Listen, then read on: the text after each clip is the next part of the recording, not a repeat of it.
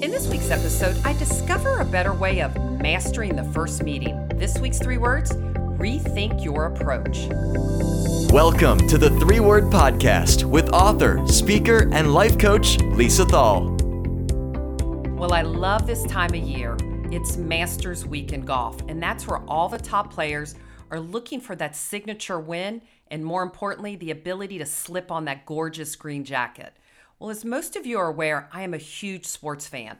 I grew up playing soccer, basketball, softball, and then later in life, as I got into the business world, I began to play golf. And this was a huge advantage. Nowhere else could you spend four plus hours on a golf course with a key client or a prospect. Well, I learned the game of golf playing with my brothers. And in golf, you have a handicap, and that's a number that measures a golfer's potential.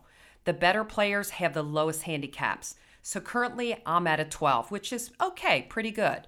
But I wanted to get in single digits. That's my goal. How do I go from a 12 to a 9? That is what I wanted to focus on. So you may be wondering, why am I sharing a story about golf? What's that got to do with anything, Lisa? For me to get better, I needed to rethink my approach if I wanted to play better.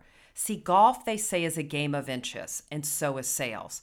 But there's several factors when I was considering my golf swing to getting better that I had to do. And the first thing was hire a coach. So I did. I called GolfTec. I got hooked up with Ashley, and then we started. She looked at my current swing. She videotaped little tiny maneuvers that I could do, little shifts. You know what else I learned? Of all the times playing golf, I never really learned the proper golf swing. So, the mechanics behind a golf swing. So that's where it started. It started at the basics. Do you have the mechanics? So from that, you can you can score better just from your tee shot, your fairways, and also putting on the greens. That's another area you can improve.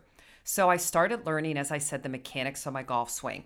I made adjustments with my swing. We practiced over and over. I practiced when we weren't together. And then as the weather improved, I went outdoors. So off I went to play the new swing, right? I was mentally thinking about all the shifts I'd made in my swing. There I was on the tee box, and throughout my round, I hit a few good shots, and then others looked like I'd never played golf. I can remember playing with this couple that I usually play with at the club, and they would say, Girl, you need to get your money back. You were a great golfer. I'm not even sure why you took lessons. I sort of shrugged it off and I laughed. And actually, I laughed multiple times because there were shots I've hit that were like, Have I ever played this game? Anyway, I was determined to stick with the process, the little things she told me to do. And it wasn't easy because I could have reverted back to the same old system I was using. But I knew if I would just stick with it, my goal was to improve, I'd have some success. So then I started thinking about how could we apply what I was learning on the golf course, rethinking my approach to business. And that's what I want to talk about now. What can you do today to rethink your approach? Perhaps even if you're trying to set up a first meeting with a prospect. Are you having success with your current approach? You have to ask yourself that question. Or is there an opportunity to rethink your approach? See, according to Zoom Info, only 2% of cold calls ever result in a meeting. 2% it takes an average of eight attempts today just to connect with that one prospect. Think about that. So we have to start to rethink about the who, the why, the whens, and how. So let's think about this one first. Let's talk about the who. Are you targeting the proper accounts and the right decision makers?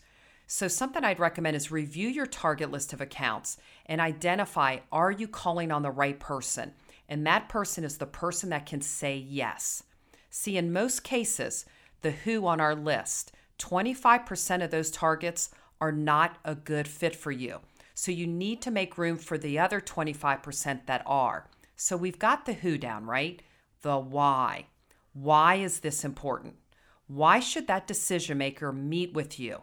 We have to communicate why we are calling, why we are more valuable to them than their current vendor outside of obviously what's the valid business reason, but why should they make time for that first conversation with us? We've got to rethink how we're approaching people. And keep in mind, today only 1% of companies are in the market for our products or service. So you've got 2% of cold calls resulting in a meeting. You've got 1% of companies in the market today looking for your product or service. So the question I have for you is it time to rethink your approach? There's a theory called give to get. See, you offer something of value, so that prospect gives you the opportunity to that first conversation or that first meeting.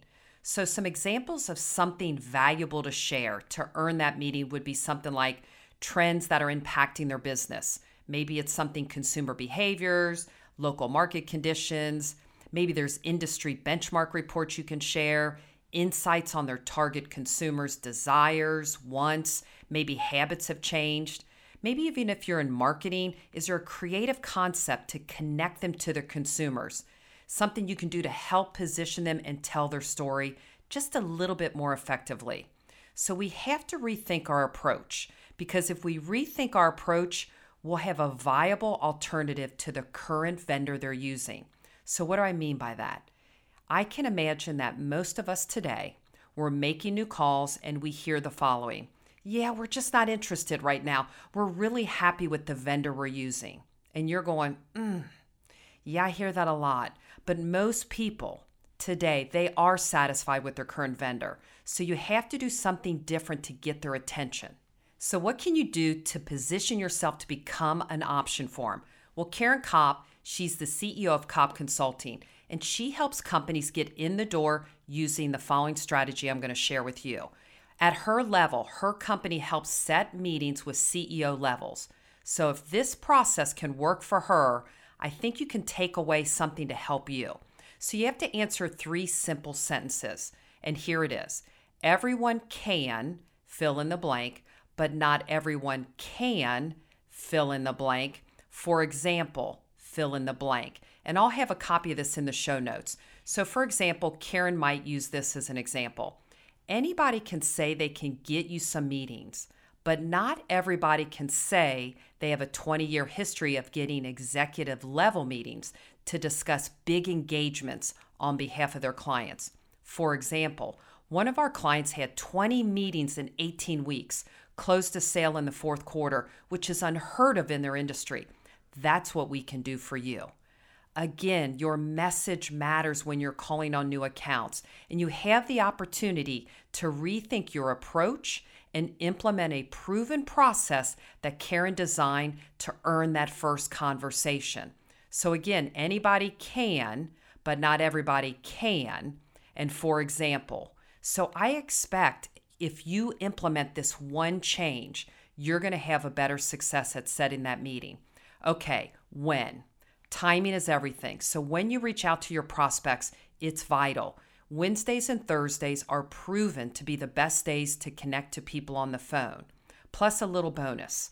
If you do those between like four and five, that tends to be the best time to create the most engagement. Of course, depending on your industry, these times could vary. Also, think like a customer and rethink when would be the best opportunity to connect to them. All right, and finally, how you going to do it? And there's one final thought on how you'll do it. You're going to perfect your message first. Own that message, write it down so you're ready to go. And then be consistent and persistent. And more importantly, your energy, your enthusiasm, that's going to be the difference between you getting the prospect to say yes. Well, if you think someone could benefit from this episode, I invite you to share it, rate it, or subscribe for free at iTunes or Spotify so you don't miss out on the next three word podcast. Find more episodes and get the book at threewordmeetings.com.